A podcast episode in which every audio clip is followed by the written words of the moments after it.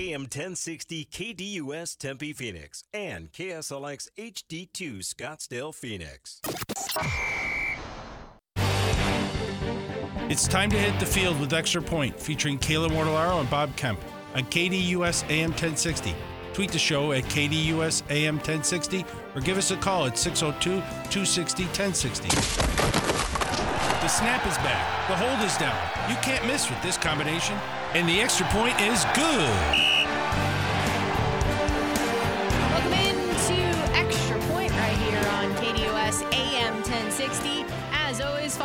With us online at KDUS1060.com and with the KDUS 1060 app. It's a Monday, it's February 26th. Bob Kemp, Kayla Mortellaro here with you up until 1 o'clock today, as we typically do. Mondays, Wednesdays, Thursdays, and Fridays. If you'd like to chime in, 602-260-1060 is the number. We'll take your calls around 11:30 and 12:15. Once again, 602-260-1060. The Phoenix Suns, they competed over the weekend. We also have ASU U of A college hoops conversation. The NFL scouting combine players are actually uh, starting to make their way to Indianapolis this week, and the actual combine drills officially get started on Thursday. Uh, so plenty to discuss around the league, plus some NB- MLB spring training notes and things to get into. But let's set the scene with today's poll questions, and we'll get things started with the KDUS1060.com poll question. Which star dominated team is more likely to make a playoff run? The options being Suns or Lakers. And the 50 50 split is no more, with the Lakers squeaking things out right now 55% of the vote, Suns trailing at 45%. The television networks, I'm sure, are hoping that both these teams make deep playoff runs because they have star power on each team. Um, I'm guessing that a lot of the people that watched that game yesterday weren't very impressed with the level of play because that was bad basketball yesterday. Uh, the Suns up winning uh, 123 to 113. And we'll get into that here momentarily. Uh, let's toss it on over to the X poll question at KDUS AM 1060. Should the Cubs be favored to win the NL Central after re signing Valley product Cody Bellinger? Three year, $80 million deal to go back to the Cubs. There are opt outs every year of the contract. Yes, leading the way at 90% of the vote now, no trailing at 10%. Yeah, I think uh, certainly, you know, nobody, well, I shouldn't say, not many people, at least the prognosticators that try to project how much somebody's going to get and so forth. At the end of last season, I don't think anybody thought that Bellinger would get a, you know, cum- cumulative contract. You mentioned the opt outs, but right now, three years, 80 million. I think that uh, the majority, if not everybody, that's uh, in that business trying to figure out who's going to get what and how many years uh, had maybe the three years, but not. Uh, I think they had more than eighty million dollars, and I'm a little surprised. Maybe there's just no market for him at all. Uh, but you know, maybe the Cubs weren't competing against anybody. But Scott Boras usually gets better deals than this for his clients. Yeah, and you know what? Scott Boras has a couple other clients that remain unsigned at this point in time, so it'll be curious to see what happens on that front for those players uh, like Blake Snell and Jordan Montgomery still yet to determine where they're going to play for 2024. And JD Martinez is another one of those guys. He's got he had the top five guys. Now we're down to four. Uh, but JD Martinez reportedly turned down a contract to sign with the Giants before they signed Soler last week. We'll get into that with our official answer around 12:30 today. As I mentioned at the top, your turn 602-260-1060 if you'd like it around 11:30 and 12:15. Let's dive into yesterday here with the Phoenix Suns. It did it let's start though first with Friday where it was a disappointing loss on Friday to the Rockets 114 to 110. So the question here was how was this team going to respond with the Lakers in town on Sunday afternoon? LeBron and Anthony Davis playing for the Lakers. Nurkic was available and playing for the Suns after missing Friday's game. There was still no Bradley Beal uh, dealing with that hamstring injury. It ended up being a 123 to 113 win for the Suns. Couple of things that certainly stood out to me. Kevin Durant struggling a little bit with his shot. It's been that way for for a few games in a row now. 7 of 20, 2 of 8 from 3, 5 rebounds, 7 assists and 22 points. Devin Booker 8 of 18, 1 of 4 from 3, 3 rebounds, 9 assists, 21 points for him. The team was led by Grayson Allen who was 6 of 12 from 3 for 24 points. Royce O'Neale got the start in place of Eric Gordon who didn't play. 6 of 10, uh, 10 rebounds and 20 points for O'Neale from behind the arc. The Allen and O'Neale tandem essentially sealed the game with back-to-back threes, putting the Suns up 116 to 104 with three minutes to play. And then I can't stop without mentioning Nurkic and that he may have had his best game of the season in a Suns uniform. 7 of 12, 22 rebounds, including seven offensive boards, seven assists for 18 points. Yeah, I'll start with the best. I mean, Nurkic, that, that was without question, considering the opponent. Uh, his best game as a Sun. Uh, he uh, completely outplayed Davis, and I know Davis had some garbage numbers at the end. There was a lot of garbage numbers in this whole game, quite frankly. I'll get to that part in a minute. But Nurkic was terrific. Uh, he had to play 37 minutes uh, because you know the couple of the injury situations, and you you cannot have Eubanks on the floor. I mean, I'm sorry, he just uh, you know, part of the bad bench that the Suns have. And Bol Bol makes you know, plays, and people go wild when he makes some plays. That's great. He can't guard anybody, and uh, teams just put him in pick and roll situations, and that pretty much got him benched for a while. The, you know, at least a portion of the game yesterday when the Lakers were briefly smart enough to get him in pick and roll situations, but the Lakers are a horrendously coached team. And this was, quite frankly, a really horribly played basketball game which I'm sure did enormous ratings because of all the star power on both teams. So everybody thought it was probably great. But the general public doesn't understand what bad basketball is, and this game was bad basketball by both teams, and somebody had to win.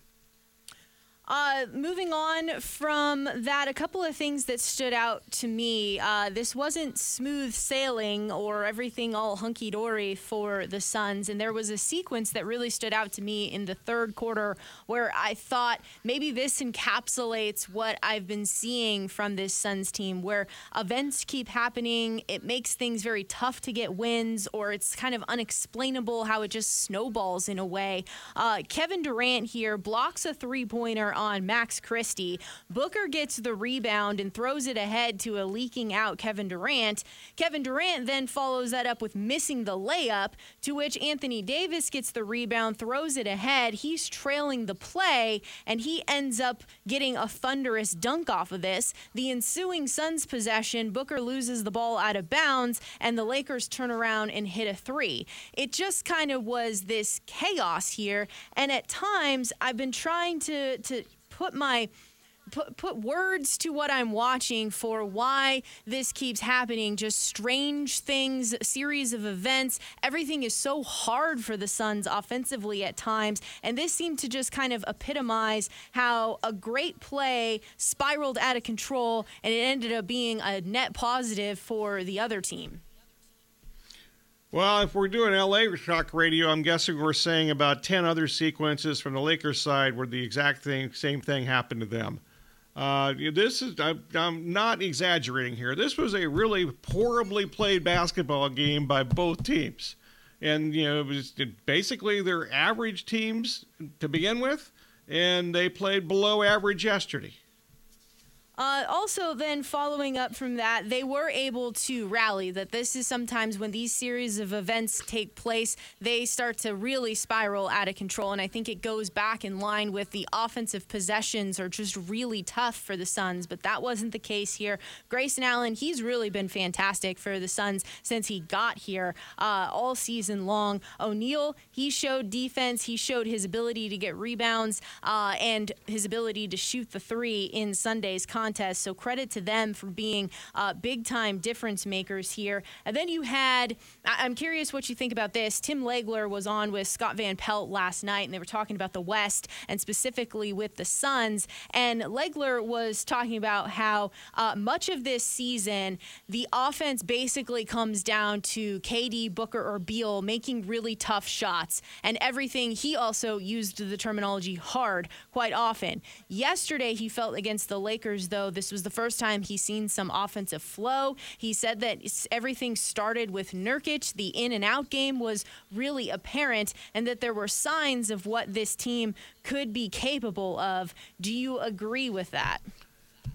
Not, not in the least. Uh, I don't think they're. I didn't see it last night. Sorry about that. I didn't, you know, just didn't watch that show.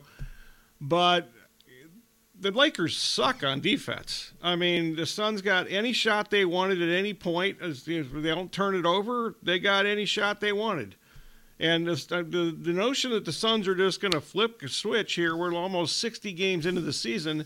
They can't, they don't, I don't know what they're trying to do on offense 60 games into the season. I'm not even blaming Vogel. He just has an unbalanced roster that it was horribly constructed. They don't have a point guard to settle them down when they need to be settled down. They lead the you know free world sometimes. It seems like in turnovers. Uh, the Lakers don't force turnovers, so that wasn't a problem yesterday. They usually get out rebounded. That wasn't a problem yesterday because the Lakers are the second worst rebounding team in the NBA. And uh, so, you know, coupled the Suns' weaknesses, you know, the Lakers aren't good enough to even exploit those things. And and I don't know how many times I need to say this, but this was a horribly played basketball game that somebody had to win.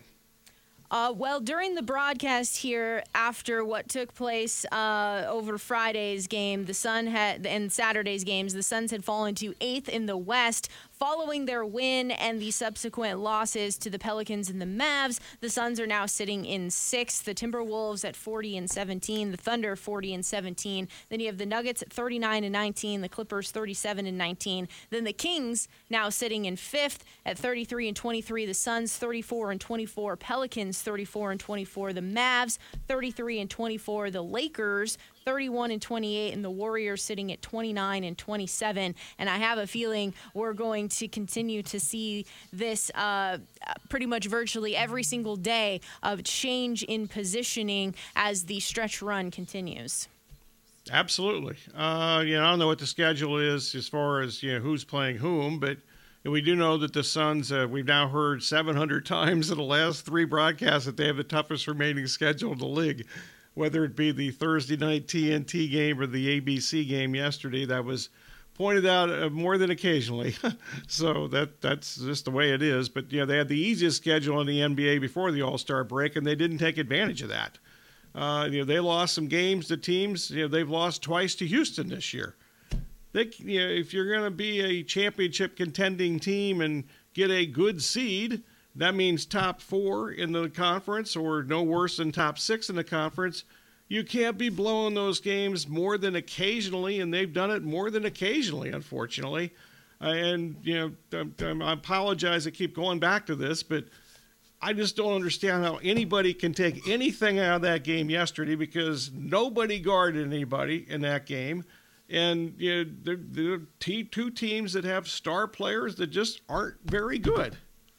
Uh, around the NBA yesterday, you had the Bucks topping the 76ers 119 to 98. The Bucks uh, got Doc Rivers his win in his return to Philadelphia. The Bucks have also held opponents to under 100 points in three of their last six games. So we'll see if the the Bucks are moving in a good direction now that Doc Rivers has been there for for a little bit. Well, they're certainly defensively. I saw just the end of that game uh, yesterday before the Suns game started, and they mentioned that the I knew that the Bucks they were 22nd in the NBA in defense when they made the move from Adrian Griffin because that's you know was the biggest reason they made that move. Other than the fact that you know apparently Giannis and and and Lillard wanted him fired, uh, but you know, statistically the defense was the biggest reason. Uh, the, Bucks are now in their top five of defense in the NBA if you just take the Doc Rivers games.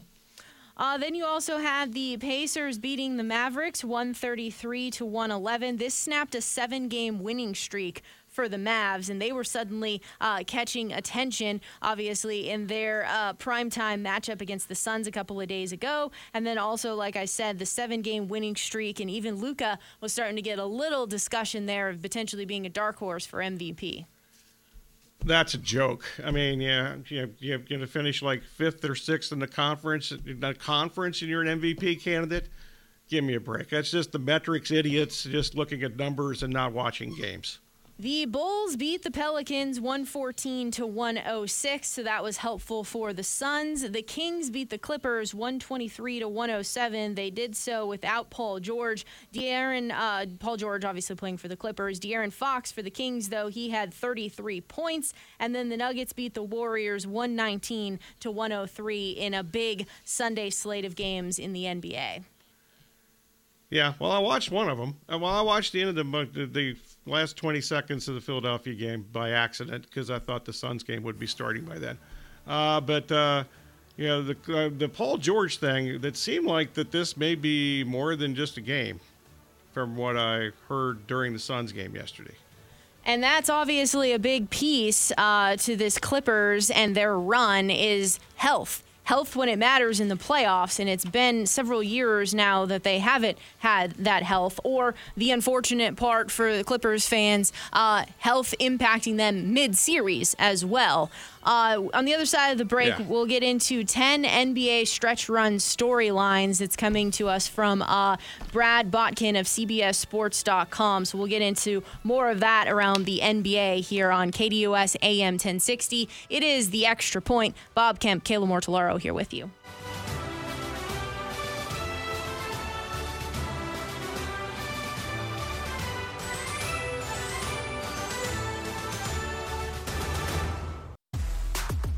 Hey, Phoenix, Doug Gottlieb here. I'm bringing the best sports talk weekdays to you, 1 to 3 p.m., right here on KDUS AM 1060.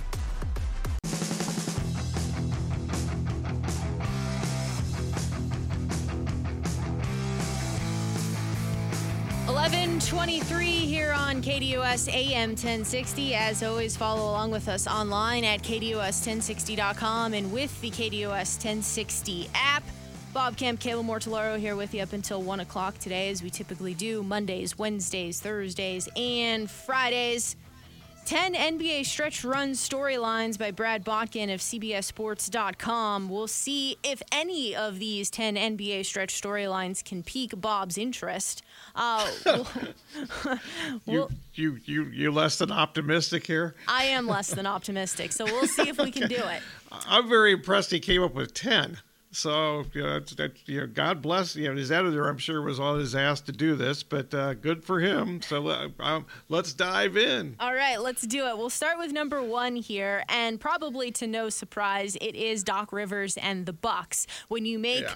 A change like you do mid-season, obviously the expectations here are that suddenly this team is going to get turned around and be able to contend for an NBA title here. So as we just mentioned three of the last six games for the Bucks have held opposing teams to under 100 points. So there seems to be a little bit of defensive prowess coming through with Doc Rivers now. Uh, but will they be able to continue to hit their stride? Can they contend? Those are going to be some things that we'll have to continue to monitor here for the Bucks as they uh, continue forth with 20 or so games left to go. I don't think they could contend. I've never thought they could contend. As soon as they got Damian Lillard on this team, it eliminated them from winning a championship because he can't guard anybody, and that's been a big problem. I'm not. I haven't watched the Bucks play uh, since Doc actually became the coach, except for the like the 25 seconds I saw yesterday by accident. Uh, but that game was already well decided by the time I you know, they, you I tuned in. Uh, they kind of just turned it on as opposed to tuned in. Uh, so I'm not sure if he's doing anything later, uh, differently to protect Lillard, but clearly, when you go from 22nd in league defense for roughly the first 45 games of the season to the last 10 or however many Doc's been the coach now to the top five in the league, something's different. Uh, yeah, something is different. So we'll see how if it's an anomaly or if it's uh, something to hang your hat on for Bucks fans.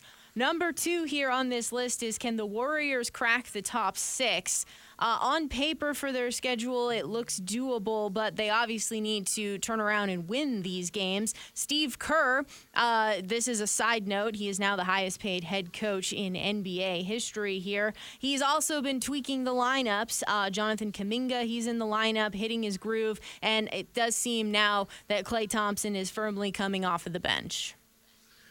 I think those are all good things. Um, also, they don't play the Nuggets anymore in the regular season. They haven't beaten them for like three years, and I'm not exaggerating. They've lost like you know multiple games in a row to the Nuggets over the years. So they're done with them after they lost to them again yesterday or Saturday, one of those two days. Uh, I lost, you know, you know, the, lost the last time when Jokic hit the miracle shot. They got their asses handed to them in the game on Saturday. But I actually think this is a possibility. Uh, when we had Mo Dakhil on last week from the Athletic talking about uh, the NBA, and I asked him about the Warriors and Lakers, and yeah, he's not a, you know, much like me apparently, not exactly a big Lakers fan, and don't really think that uh, they can get it together. They just aren't uh, very well constructed.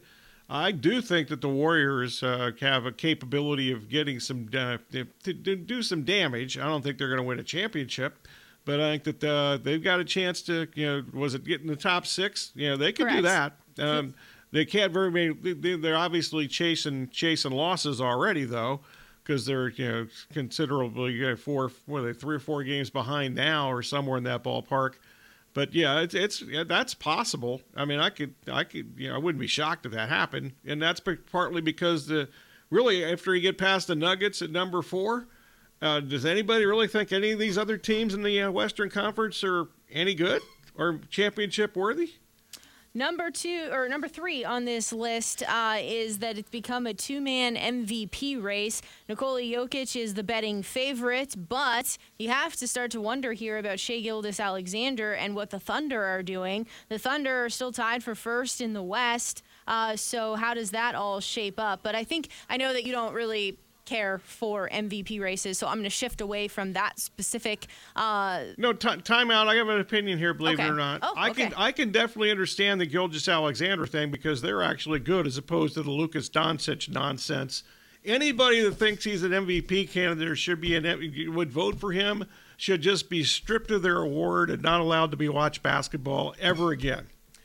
That was going to be my question was just about Shai Gilgeous Alexander and I think that he is absolutely worthy of being in this conversation because of uh, the nature of this Thunder team, and he's you know, look, the, the roster I think seems to be constructed really well, and they've found a lot of youthful pieces that are playing well, but he's very clearly uh, the lead guy on this team. Totally. And uh, I thought the same thing really last year, but uh, I think their roster is really well constructed for the regular season, but I don't like their chances of doing a whole lot of damage in the postseason. They've got don't have enough veteran players. They don't get enough stops. Even though this year in the NBA, it seems like nobody gets any stops, and hopefully once the playoffs start, uh, there'll be a couple of teams that can actually guard somebody.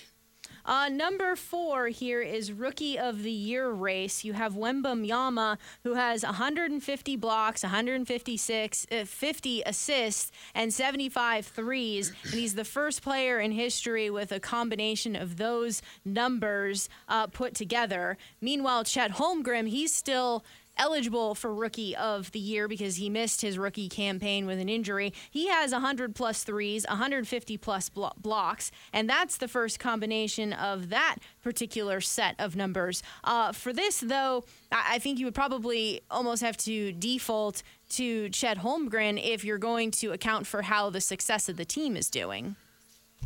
Yeah, you would hope so, but you know that certainly has not mattered in the past. And you know, individual awards in team sports, uh, not exactly my cup of tea, and especially rookie of the year. Uh, number five on this list is that LeBron is nearing 40,000 career points. He's 74 points shy from that 40,000 mark. Their schedule, the Lakers' schedule in general, general here is um, not easy either. They're well, it's a home game, but it's technically a Clippers home game. Uh, Lakers at Clippers, then Wizards versus the Lakers, Nuggets versus the Lakers, Thunder versus the Lakers, and Kings versus the Lakers. So for the Lakers being a team that want to get themselves into the playoffs, if they wanted to see if they could avoid the play in at all, uh, they also have a tough stretch of games here upcoming. Yeah, unfortunately for LeBron and the Lakers, they don't play the Suns anymore. They, he could get 70 against them if they played the game long enough. Uh, so we'll see. Uh, yeah, it's an obviously just you know all my you know sarcasm towards the NBA regular season aside.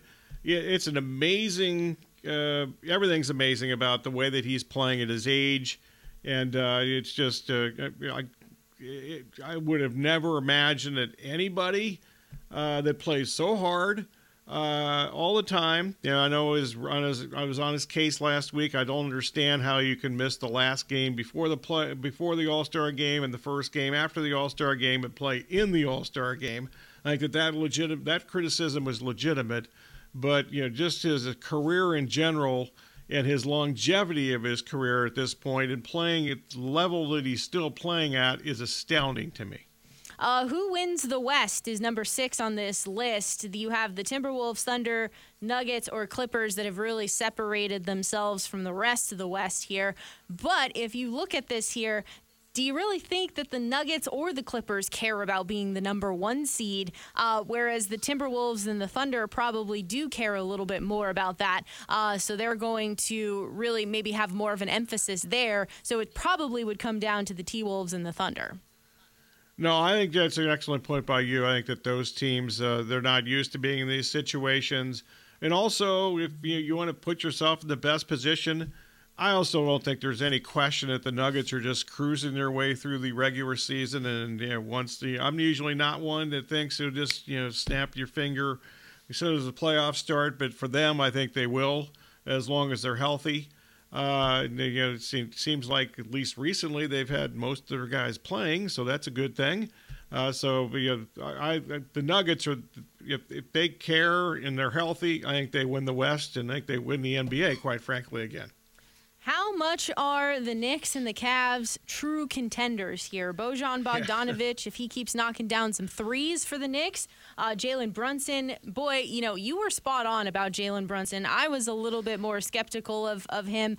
That was wrong. He's a very good basketball player. Then you also have OG Anunoby. According to reports here, he's right on schedule with his rehab. Uh, they're a top 10 offense and a top 10 defense for the Knicks. And I'll briefly talk about the Cavs. They're 24 and 7 since December 16th, and they've had to kind of shift their philosophy a bit. They've made 14 and a half threes per game in that stretch. You also have Donovan Mitchell playing uh, probably his best basketball.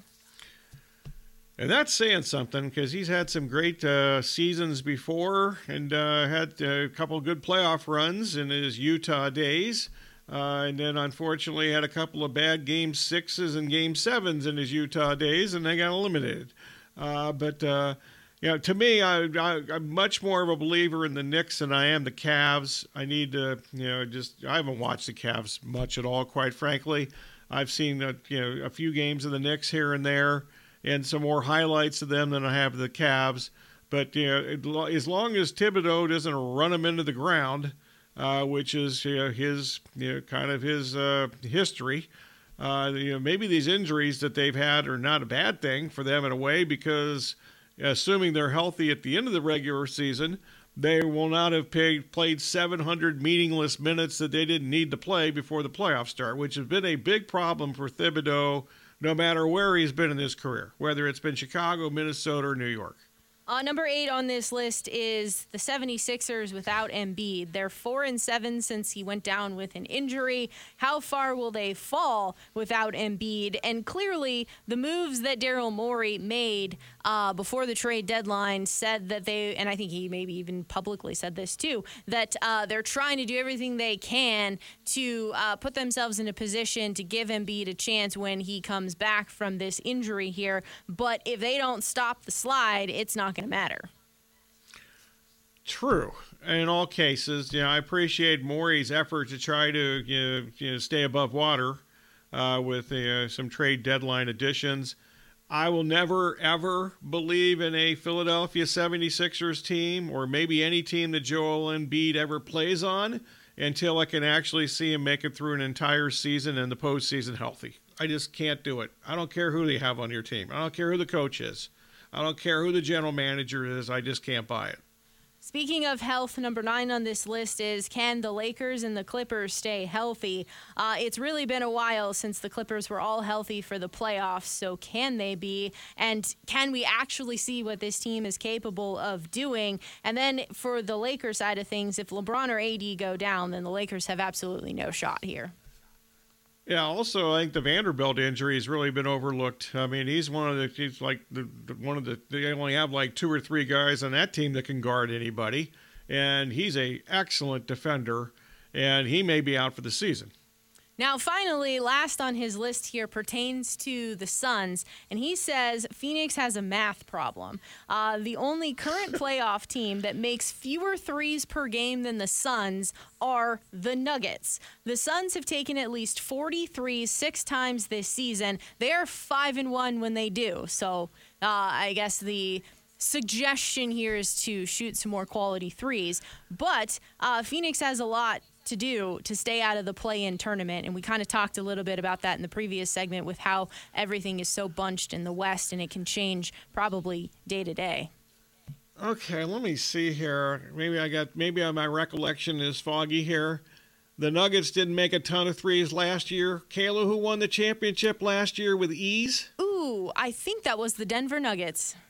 So, who gives a damn about whether you make three pointers or not? Because they didn't. Yeah, they've figured it out. They've figured out how to play their brand of basketball. Obviously, I think uh, Nikola Jokic being the player that he is certainly helps. Uh, but really, they have they have the spacing on the floor to make it happen. They have found, like I said, they're they don't have. We've talked about this before. The depth maybe uh, is a little bit lacking, but their core, they truly believe in, in those guys. And they actually guard people most of the time. What a concept. And a team that won a championship played good defense? Hmm, how about that?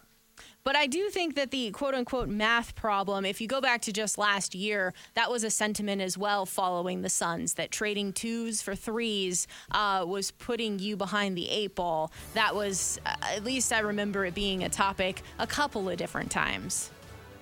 I don't care what the math problem is on offense. If you don't play defense or get rebounds, I don't give a damn what the math is. You're going to lose against good teams, and that's happened for a couple years running now. 602 260 1060 is the number if you'd like to chime in. Uh, we'll step aside, though, unless you have something to say about the Suns or some of these 10 NBA stretch run storylines. Feel free to chime in about that. 602 260 1060. If not, we're going to step aside and dive into uh, the 33rd, put together a list of ranking and every NFL offensive play caller entering the 2024 offseason. Yikes. We're not, yeah, we're not going to go through all 32 teams, but I think there's some interesting names here and also maybe their positioning on this list. We'll do it next. Interact with Bob Kemp's poll question on KDUS1060.com. That's KDUS1060.com. And while you're there, check out Bob Kemp's bottom line at KDUS1060.com. 1143 here on KDUS AM 1060. Bob Kemp, Kayla Mortellaro here up until 1 o'clock today. Here on KDUS AM 1060, online at KDUS1060.com, and with the KDUS 1060 app. The 33rd put together their rankings for every NFL offensive play caller entering the 2024 offseason. We are definitely not going through all 32 teams. If you're interested in the complete list, you can certainly find it and uh, read the list there. But I thought it was interesting some of the play callers that have uh, found their way in the top order, and then where uh, one Drew Petzing fell on this list. So getting things started number one, and, and maybe to no surprise here, I'm, I'm curious if you have any pushback for who's number one, but it's Kyle Shanahan with the 49ers. Yes, I know he is the head coach, but he's also the offensive play caller here. Uh, and that the, the idea is that he has not been one dimensional, that he's changed how he called plays when he was with the Falcons to how he calls plays now. He's called plays a little bit differently as well depending upon who the quarterback has been. Um, but I'm just also curious here how should not winning a Super Bowl impact him on this list, or should it have no bearing on this list? Uh, no bearing. I think the most impressive thing about Shanahan and this play calling is, you know, no matter who the quarterback is, you know, he's changed around the personnel. And there's his offense changed drastically when they got Christian McCaffrey. Obviously, I think most teams probably would do that. But he made a big change, uh, and, and and it's obviously uh, didn't work out particularly well in the last game they played, but. Uh, you know, I think that that was uh, it. You know, I'm sure if you're a defensive coordinator and you had to, you know, game plan against Shanahan pre McCaffrey, it has changed drastically post McCaffrey. Number two on this list is Sean McVay. He too has had his offenses change a lot since you go back to the Jared Goff days to now what he's doing with Matthew Stafford. And I think 2023 also showed a really great mix of his ability to lean on the run and when the run is working to just keep running it down your throat. He uses motion and then all of a sudden he hits you with uh, Stafford's arm and the big plays play potential from Stafford. But I think there's one thing that has been constant almost all through the McVay years, uh, whether it's you know Todd Gurley or the, kind of the committee of running backs he's had in the last two or three years, is that a lot of his offense or the large majority of it is just predicated on play action pass. But you have to be able to run the ball to pull that off, and the uh, the offensive line has been inconsistent or injured or both in uh, two of the last three years. Uh, so I think that that's kind of uh, you know, modified or you know kind of slowed down his approach a little bit. He's probably thrown more than he wanted to. More throw first, then establish the run and then throw. Uh, but his preference clearly is you know play action pass without a doubt. And you have to respect the run if you once again are a defensive coordinator uh, for the play action passes to be successful. Number three on this list is Andy Reid with the Chiefs. Uh, it's hard to argue with a couple of Super Bowls in a row here. It's hard to argue with uh, really kind of finding something at the end of this season. I know a lot of credit certainly goes to Patrick Mahomes here as well. Andy Reid, he's always been very good with wrinkle plays too. Uh, so and tight ends and the screen game and getting the backs involved. So he's kind of been the master of some of those types of plays throughout his entire career. I agree with that last part though, but I kind of hate the. You know, I don't know about the, the does the wrinkle plays. Do those, does that include some of the nonsense and stupid ass plays that they've used at the goal line that which uh, sometimes have backfired miserably, and could have backfired this year had they lost that Buffalo game. That was a bad bad play for sure. There, um, there's a bunch of these all the time though. I mean, every year, whether it was Philadelphia or Kansas City that tries to get too tricky at the goal line, you know, j- just give it to Pacheco for God's sakes and make things easier for yourself. Number four on this list. Curious to hear your reaction when I say who the offensive coordinator is. He's also a head coach, Mike McDaniel with the Dolphins. Um, yeah. He finds ways to use speed. Obviously, speed is a huge factor with Jaylen Waddle and Tyreek Hill on the offense to his advantage. But we've seen, and especially this last year, when the Dolphins end up playing more physical teams, what ends up happening to this offense here? I know that there were plenty of injuries on the offensive line, so I'm wondering if maybe some of those injuries caused what happened or if he still has to figure out how to match up physically uh, when a more physicality game is needed. I think that that's a really good question. Uh, you know, even when they were healthy, as far as their offensive line early in the season, they got manhandled at the line of scrimmage in that loss against Buffalo. Uh, just for an example, when pretty much everybody on both those teams were healthy at that point. Unfortunately, by the end of the season, 80% of the Dolphins' offensive line at one point was out. Uh, and then obviously, you know, the, the Bills, arguably three of their four best defenders, were injured after that game. In fact, I believe that White got injured during that game, that first game against Buffalo this year. So, you know, that was maybe the only game that the, you know, there weren't too many games this year, unfortunately, in the NFL where both the offense and defense were at full strength. Good offenses and defenses were at full strength and that for me made it difficult to evaluate some teams. But the the the the, uh, the, the Bills and the Dolphins, I think, are actually a couple teams I pretty much was right about most of the season, uh, with the exception of one stretch where Buffalo. You know, when they were really bad. And then I was not surprised at all when they started winning a bunch of games at the end of the year, where they have like a six game winning streak before they lost that playoff game. Number five on this list, and maybe I'd have these two reversed. Uh, Matt LaFleur with the Packers. Um, it was always previously, I think, hard to evaluate Matt LaFleur as head coach and offensive coordinator when Aaron Rodgers was there because Aaron Rodgers had so much uh, flexibility at the line of scrimmage to get in and out of plays. You kind of were never really sure, like, is this Aaron Rodgers' offense? Is this LaFleur's offense here?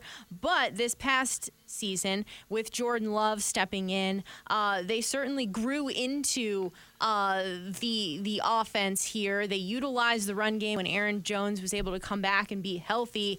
And uh, you've also seen the fact that this team. We talked about it a lot in the playoffs, how they were the youngest team in the NFL, really the development of them on the offensive side of the ball. Yeah, I don't think this is just uh, the offensive coordinator and head coach. Same thing here in this case, but uh, that they did it. Their whole coaching staff just did a tremendous job of coaching players up. Whether it be the offensive line, which was questionable begin the season, and they had some injuries to key players that didn't come back. Bakhtiari, obviously, the left tackle, and that, that position was very strong by the end of the year they did a, they just did the player development on this roster, especially on the offensive side of the ball, was phenomenal. Uh, so you know they've done a they've done a great job with that. Uh, they got all the young receivers that we've talked about. You know, so and Jordan Love was good. Uh, but uh, I think everybody collectively, and I mentioned this at least a couple of times during the regular season. I think it, it's just not a LaFleur thing. I think that the, I can make a case. I don't know if they used they have a thing in college football like the best coaching staffs and so forth. Somebody, uh, I think the Sporting News used to do that. Somebody does that. If you did that for the NFL, I think I can make a case that the Packers were the best coach team, at least on offense, in the entire league this past season because of how much they improved during the season. I'm really curious to see Jordan Love's development in the offseason because obviously there were certain times where he got away with some things with just some pure arm talent. Is he going to be able to kind of shore up some of the other footwork and take that next leap? So curious how all that's going to unfold, but we'll continue on with the offensive coordinators on the other side of the break. Check out KDUS AM 1060 on 100.7 KSLX HD2. That's right, HD Radio on 100.7, channel number 2.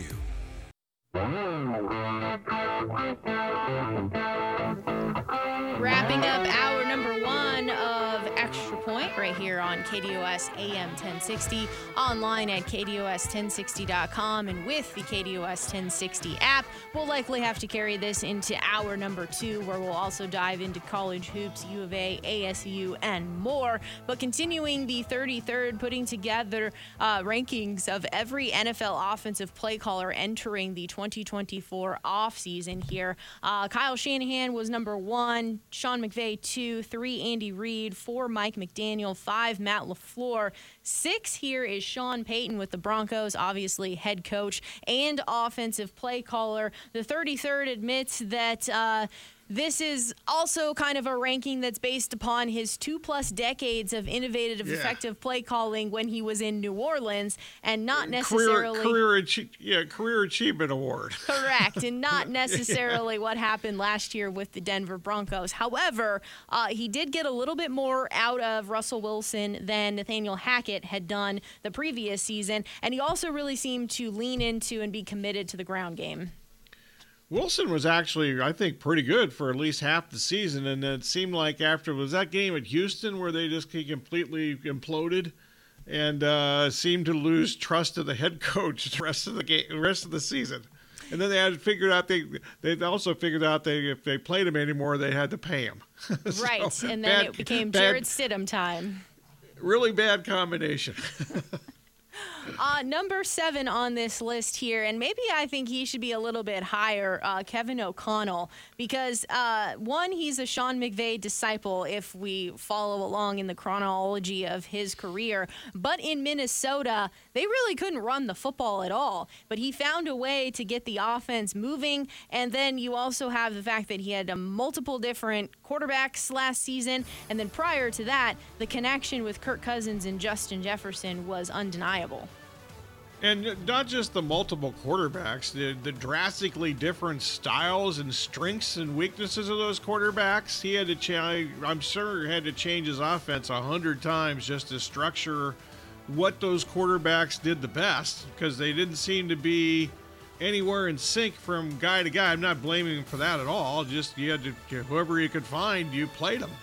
Yeah, they were in uh, some dire straits there at times. We'll continue wrap this up, figure out where Drew Petzing, offensive coordinator for the Cardinals, lands on the list. And then I promise we'll get into college hoops to uh, also continue on with hour number two. It's all happening here in the Extra Point on KDUS AM 1060, online at KDUS1060.com, and with the KDUS 1060 app.